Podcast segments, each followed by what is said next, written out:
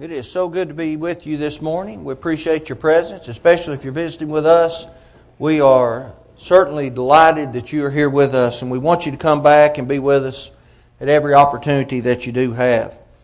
If you will be opening your Bibles to Philippians 3, we're going to be noticing in just a few moments verses 7 through 17. Philippians 3 7 through 17.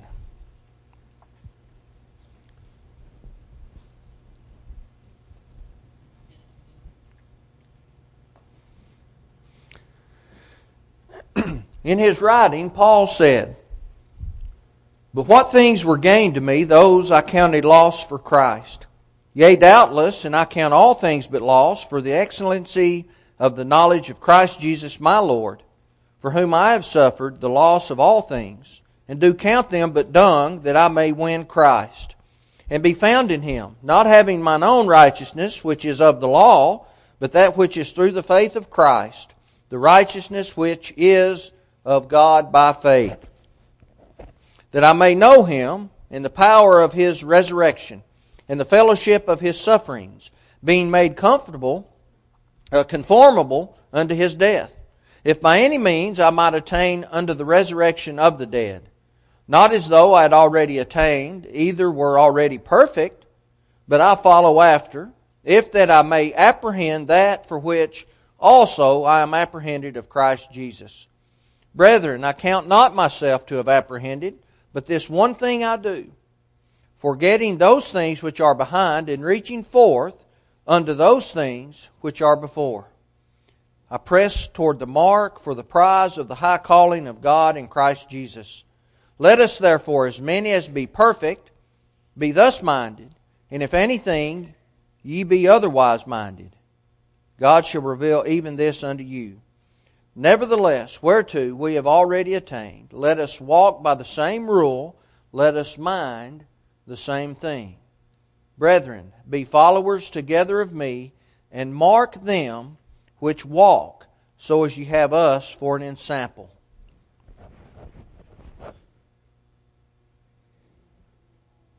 Gary Inrig wrote in his book, Quality Friendship. He said this Out of the furnaces of war come many true stories of sacrificial friendship. One such story tells of two friends in World War I who were inseparable. They had enlisted together, trained together, were shipped overseas together, and fought side by side in the trenches. During an attack, one of these men was critically wounded in, in field, in a field filled with barbed wire obstacles. And he was unable to crawl back to his foxhole. The entire area was under a withering enemy crossfire. And it was suicidal to try to reach him, yet his friend decided to try. Before he could get out of his own trench, his sergeant yanked him back in and ordered him not to go, saying, It's too late. You can't do any good, and you'll only get yourself killed. A few, a few moments later, the sergeant turned his back, and instantly the man was gone after his friend. A few minutes later, he staggered back, mortally wounded with his friend now dead in his arms.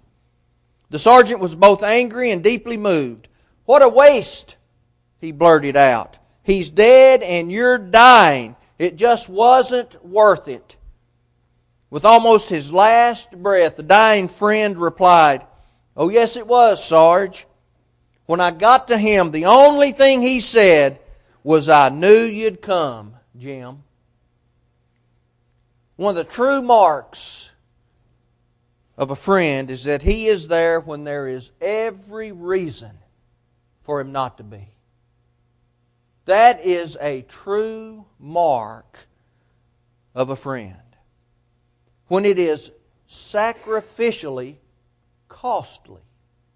That is the true mark of a friend. Solomon put it this way Solomon said, A friend loves at all times and a brother is born not in adversity, but for adversity. A brother is born for adversity. That's exactly what our Lord did for us, wasn't it? When there was every reason for Him to allow us to die in our sins, He didn't do that. He was born for adversity. Because of His example, we have a whole lot of examples written in literature just like the one we just read. But those aren't the only examples that we have, are they? There are other examples. We have very personal examples in our own lives. We're fortunate enough to have friends in this life upon whom we can depend. We have friends in this life upon whom we can rely, and we call them friend. And they help us when our adversity comes along. Friendship is a very special thing, isn't it? And it ought to be celebrated at every single opportunity. But I want us to understand something. When we hear this phrase, mark them, doesn't that almost automatically bring to our minds a negative connotation? Because there is a negative connotation associated with that. Not negative in the sense that it's wrong to do it, but negative in the sense of us having to do it. We do mark those Paul, who Paul said walk unworthily. But that's not what he's talking about here.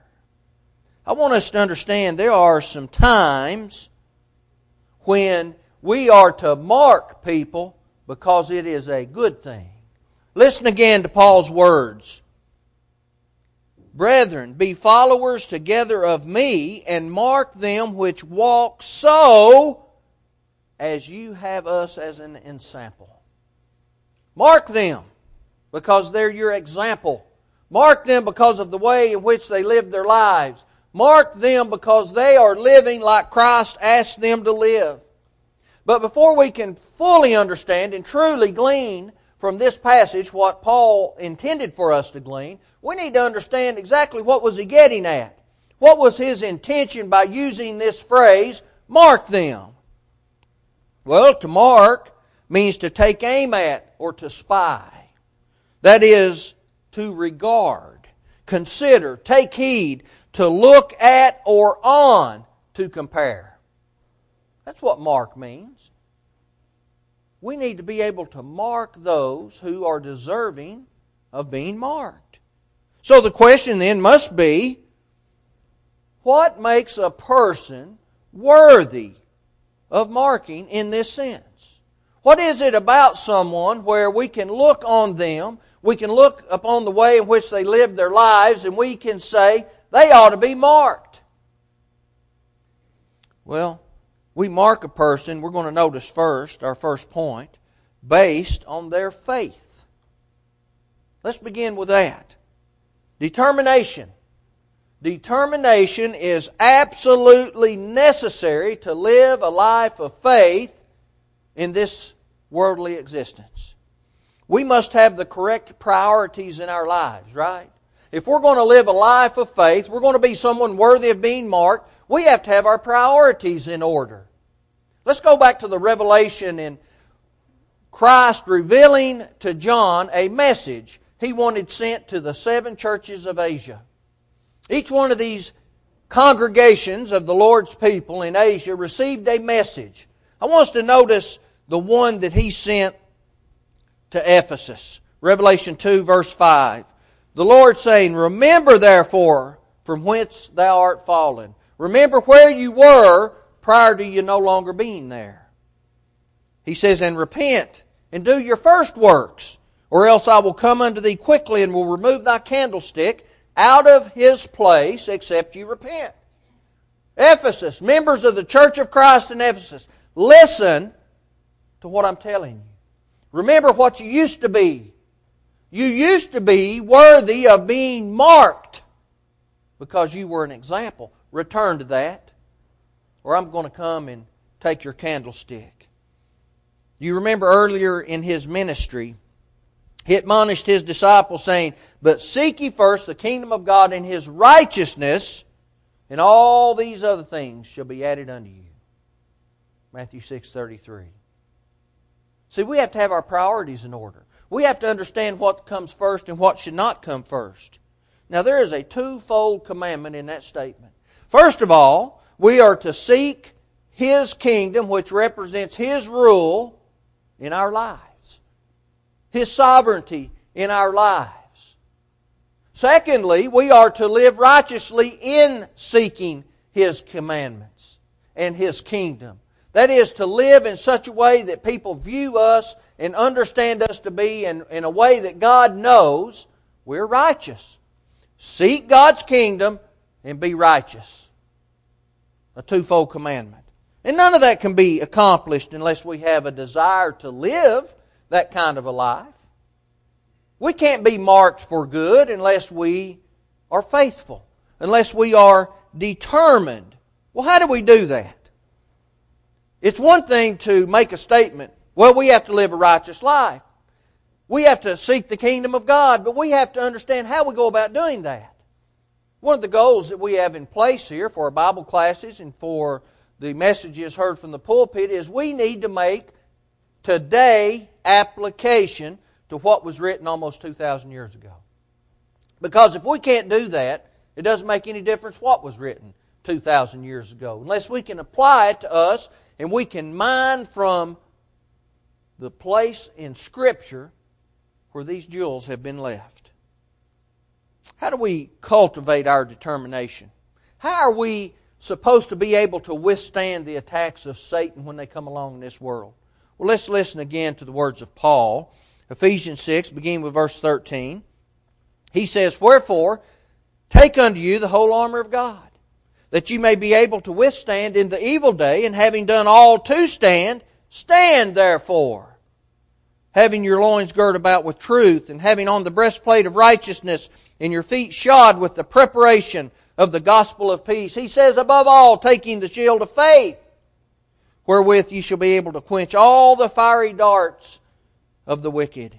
And take the helmet of salvation and the sword of the Spirit, which is the Word of God. Praying always with all prayer and supplication in the Spirit, and watching thereunto with all perseverance and supplications for the saints. When we properly prepare ourselves in this life, we are able to withstand the devil. How did the Lord do it? Recorded for us, Matthew 4. Turn these stones into bread, prove you're the Son of God. It is written. Bow down and worship me, and I'll give you all of these cities and places that you see or that I've shown you in a moment in time. It is written. Go ahead and cast yourself off the pinnacle of the temple and prove to us that the scripture will be fulfilled, that you won't even dash your foot against a stone. It is written. It is written. It is written. How do we prepare ourselves? We have to know what's written.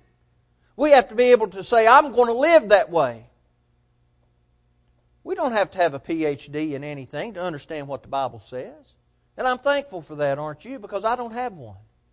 I'm thankful that I can open up the pages of the Bible, I can listen to instruction, and I can make application to my life, but I have to want to do it. I have to put that first in my life. I have to say, that's how I'm going to live. I'm going to be exactly what God wants me to be. When we prepare ourselves, we're ready when the time comes to stand face to face with God.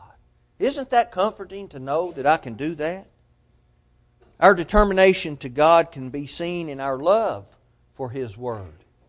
We better love the Word of God. We better live on what He has said. That's what Jesus said. Man shall not live by bread alone, but by what? Every word that proceedeth from the mouth of God. That is life. And that's what I want. Paul warned the brethren in Thessalonica. He said, And with all deceivableness of unrighteousness in them that perish, because they received not the love of the truth, that they might be saved. And for this cause God shall send them strong delusion, that they should believe a lie, that they all might be damned, who believed not the truth, but had pleasure in unrighteousness 2 Thessalonians 2 10 through 12. How was it that God sent this spirit, this deluded spirit, to deceive them? Did He cause them to sin? Did He cause them to reject God? That's not what He did. They chose to not love the truth. They chose to not know what's written in His book of truth. And just like Pharaoh, because God demanded something, Pharaoh's heart was hardened. He hardened his own heart. Well, he hardened it because God said you have to do certain things. So I guess God hardened his heart through commanding him something. But he chose to harden his heart. We have to have a love of the truth. We're not going to have great faith unless we have a love of the truth. We must love it if we're going to be blessed by God. And that's the gospel of Christ. That's what he came to earth when he had every reason not to come to earth. Even though he had every reason not to die for us on the cross, he did that. So how can we not love his wisdom? When Philip asked Jesus to show him and the other apostles the Father, do you remember what Christ said? John 14, 10, he said, Believest thou not that I am in the Father and he's in me? Didn't he asked him, he said, Philip, have I not been with you long enough for you to see the Father in me? How? How could he do that? He should have marked our Lord for an example, shouldn't he? He should have been able to look on the life of Christ and say, I see the Father. I see it in your actions. I see it in your love. I see it in your sacrifice. I don't have to look at him with my physical eyes.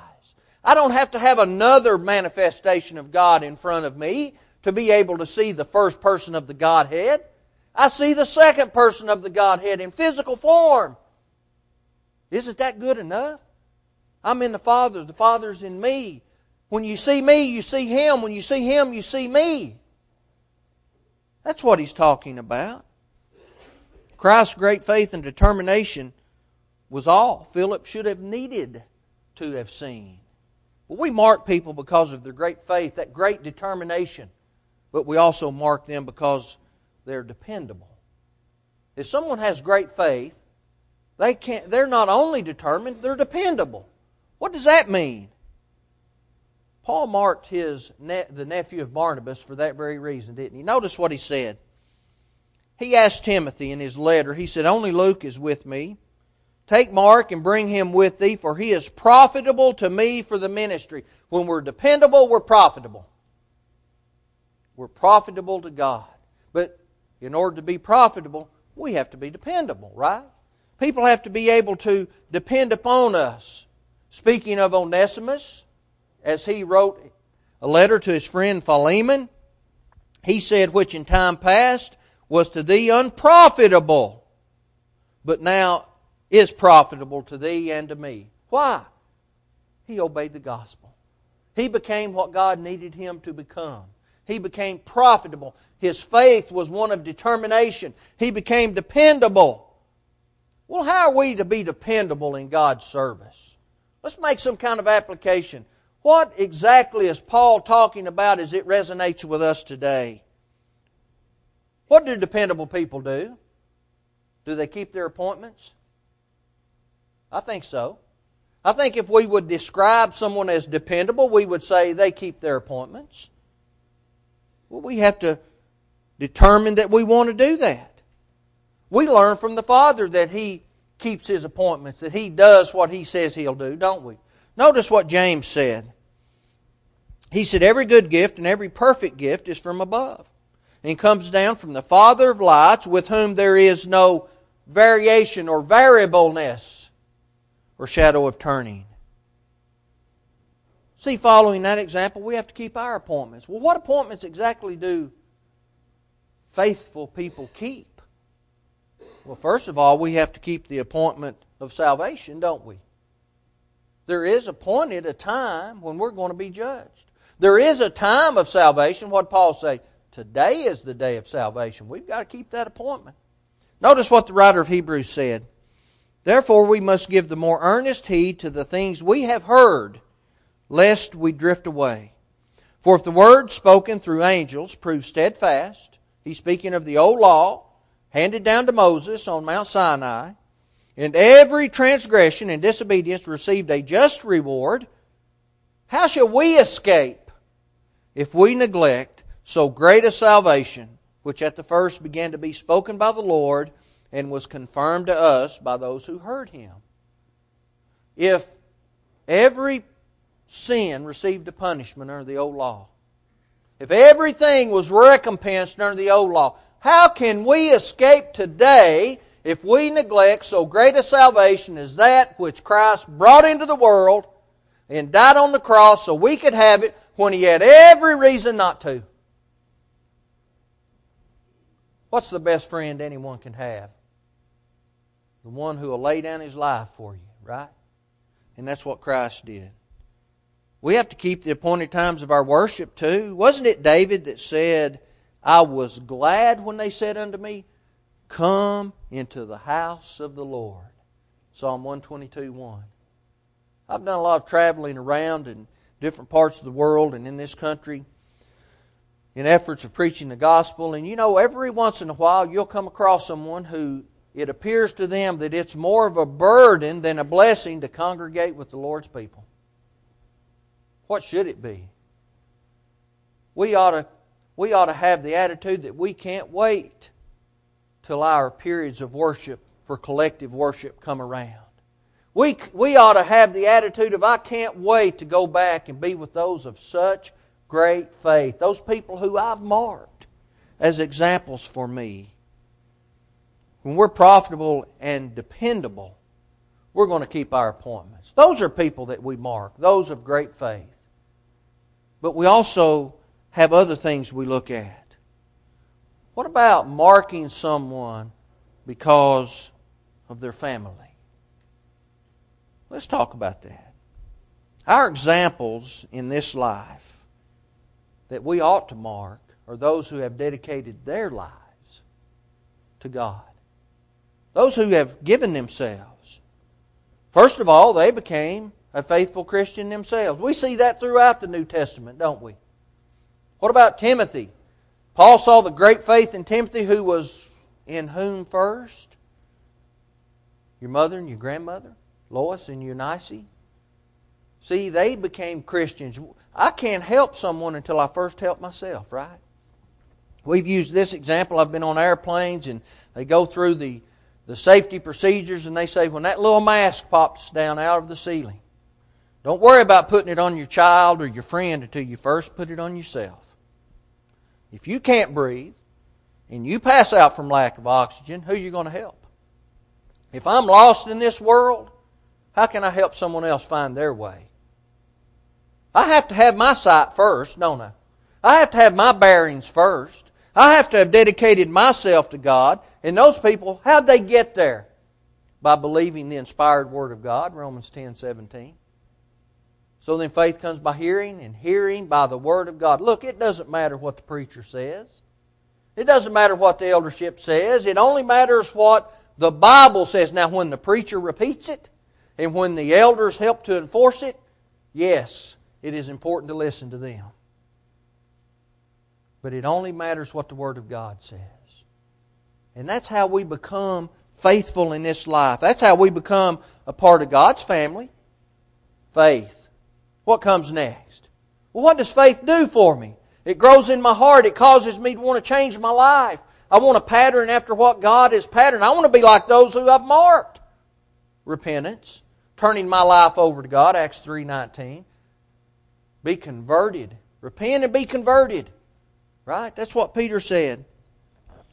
What comes nat- next? Naturally, I've turned my life. Why? Why have I turned my life over to God? Because I believe Jesus Christ is the Son of God. Romans 10 10. Confession unto salvation. That's what the Ethiopian eunuch said. I believe Jesus Christ is the Son of God. Naturally, submitting to baptism. That's what the eunuch did. And they walked down into the water, both Philip and the eunuch, and he baptized him. Well, what does that do for me? It, that's the culminating act, isn't it? Is baptism more important, by the way? No, it's not more important, but it's just as important. That's the culminating act. What Peter say? The like figure, talking about the example of Noah being on the ark and the water lifting up the ark, 1 Peter 3, verse 20. Verse 21, he says, The like figure or the same example, where baptism doth also now save us. Not to put any away of the filth of the flesh, but the answer of a clear conscience toward God. Putting us into the body of Christ. Galatians 3 26 and 27. Devoting their lives to Christ. These people that we mark, they're going to be saved in the end, Matthew 10 22, because they're steadfast. They're determined. They're dependable. They have a great faith and they've brought it into their family. So let's mark them. Why is that so important? Christ asked the people and the disciples, Mark 8 34 through 38, Whosoever will come after me, let him deny himself, right? Take up your cross. You can't love your family more than me. You can't love the things of this world more than Christ. We have to take up our cross. What does that mean? Have you thought about that? I think some people have the misconception when we take up our cross, we're carrying it right in here into the building with us. That's our burden to bear. Well, we park that at the door when we come in here, don't we? We take that cross out into the world. What's a cross used for? It's a killing device. That's how our Lord lost his life. You carry that with you. When the old man of sin jumps up and he wants to return, we use that cross. We put him to death because we don't love things of this world more than we love Jesus. That's why it's so important. There's nothing more important than, than or as priceless as our very souls. That's why we turn over our body and our soul to Jesus. Notice what Paul said in Romans 12, 1 through 2. He talks about how God wants us to present ourselves a living sacrifice, not being conformed to this world, he says, but be transformed by the renewing of your mind, by the gospel, right? That's how we do it. But it isn't just in their own lives that these people that we mark have transformed their family, not just in their own lives, their personal lives. What about their lineage? We remember Hannah, 1 Samuel 1:11. She gave her child to God. God blessed her with a child, and so she did what is absolutely necessary. I'm going to give my child to God. Does that mean we ship our children off somewhere else and let them grow up with an old man and they learn all about God that way? No, that's not what he's talking about. That's the way Hannah did it, and that's okay. So we rear them up in the nurture and the admission of the Lord. We're to teach them, show them, and lead them in the ways of God, Deuteronomy chapter 4. That's what he says. If we're going to be able to help our children get to heaven, we have to train them to be that way, right? We bring them up, we train them. But how do we train them? Teaching them the gospel, demonstrating to them how Christ, when he grew, he, he grew in favor in stature with both God and man. He knew how to live in relationship with God, and he knew how to live in relationship with his fellow man. And every child that comes up is obligated to submit to that training. Children, be obedient to your fathers and your mothers. Too often, I think we think in physical terms when we talk about getting our child a good start in life. Now, we want to get them a good start in life financially, no doubt about it. We, we need to do all we can do to do that. But what is most important? a good start spiritually speaking. We have to train them in that way. And because of that, we're going to mark those who we learn that from. We're going to mark those who have a great faith, those who have a wonderful family and live godly within their family. But there's another reason that we want to do some marking. We mark them because of the great friendship that we share with them. Right? Now, friendship can be good or it can be bad. But friendship has been important to us over the years, hasn't it? What about friendship is it that is so nice that, that makes us be able to mark someone as an example? It reassures us. Friendship reassures us. They encourage us by words and by works, right? I have a friend, when I was living in Memphis working with the Cordova congregation, I would come around vacation Bible school every year and I would always get him to help teach a class. And without fail, every single year he would I would walk up to him because he knew it's VBS time of the year, and he'd say, I'm not doing it. Not doing it this year.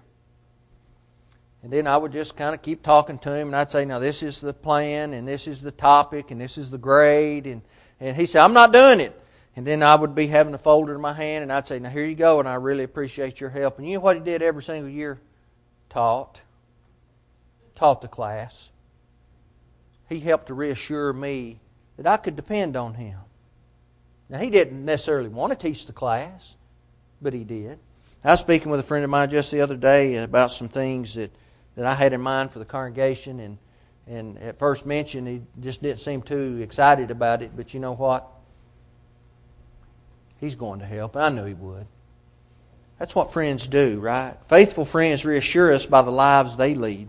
What do they do for us? They promote godliness, they promote obedient service, they promote proper worship.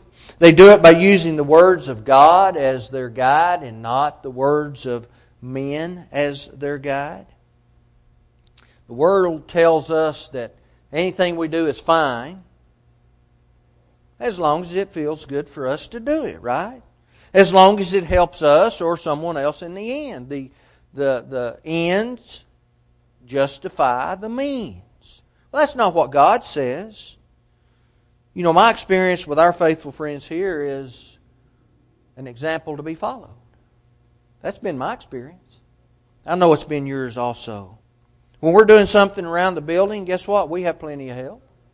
When we're over at a member's home to help in the yard or do something like that, we've got help with doing that. That reassures us and encourages us, doesn't it? We know we're not out there doing it all by ourselves. We've got people of like precious faith, people that want to join in. But that isn't the only reason that friendship is so special to us. Friendship is special to us because it won't be removed. Now, we might be removed by time and space. We might even be removed by loss of life or something like that. But does it really end there? Time and space has no power over our thoughts and our memories, does it? Time and space doesn't keep us from recalling the things that we've enjoyed in this life and with whom we've enjoyed them. You know, we hope for all types of things, don't we? We hope for things concerning our children, our jobs, and just our lives in general. We hope for those things.